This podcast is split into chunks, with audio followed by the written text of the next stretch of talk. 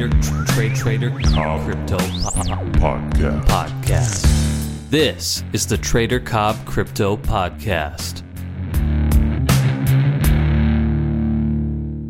Hello and welcome to the Trader Cobb Crypto Show. Today is a new day. Going to go through and have a look at the top 10 because you know what? The market's come off. It's not any surprise to you guys because you've been listening to my show for a while now and I've been telling you for quite some time that the bottom line is that we are still in a downtrend. I'm talking about Bitcoin here. I'm talking about the top 10 and it is back into that cradle zone. Well, I actually didn't make the cradle zone on the weekly. It's just sold off prior to getting in there.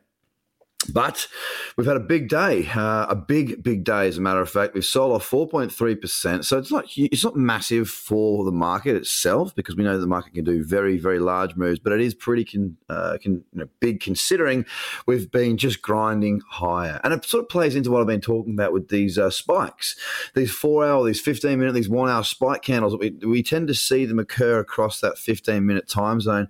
They just spike up and then pull back and then spike up and then pull back this is the first real wave of selling that looks to be somewhat significant the buying, we haven't seen any buying activity coming into the market that has lasted, that's been long lasting, been trending, and been really smooth and these conducive trading conditions. And as a matter of fact, guys, I'm looking at this now on a 15 minute chart on Bitcoin. The selling looks way more convincing. It looks a lot more convincing as it seems to be selling off in waves. Now it's pulling back into the cradle zone and selling off and pulling back in and selling off again. It's not just one big candle. It is you know a, a, selling event with participation of the market. So to me, the selling activity looks a lot more normal and uh, more uh, more you know market characteristic wise. Uh, strong than it does to the upside. So Bitcoin down 4.4 percent. Ethereum, it's a bit of a shame. I had a short on Ethereum last week. I got stopped out two days ago on my short trade, making a losing trade, and now it's well within profit land, and it's uh, it would have hit one to one, but again, that uptrend that I had talked about on Ethereum, it had been in an uptrend. It is now reversed. It's not a downtrend, but it's no trend. We have a higher high and a lower low. So Ethereum against the dollar again, looking quite bearish once more. Bitcoin Cash continues to move over, uh, sorry, continues to roll over, continues to look weak. Now, EOS, for those of you that took the crypto cradle a couple of days, uh, sorry, a couple of weeks back, the short cradle on EOS, you're doing very well now. Uh, it would have hit one to one, and uh, yesterday and today has definitely now gone on to uh, to have a decent move. It's down four percent today, and once again with the rest of the market, it does look quite bearish and likely to hit lower lows. Cardano. Another one I want to talk about because it now has a new lower high and lower low, down 6.77%. It's the biggest faller uh, in the top 10 today, and it does look very, very weak. There is no doubt about that at all. Lumen, we were looking at Lumen to see if it could break up and set a new higher high to go with the higher low. Well, it's not done that. As a matter of fact, we have a lower high and now we have a lower low.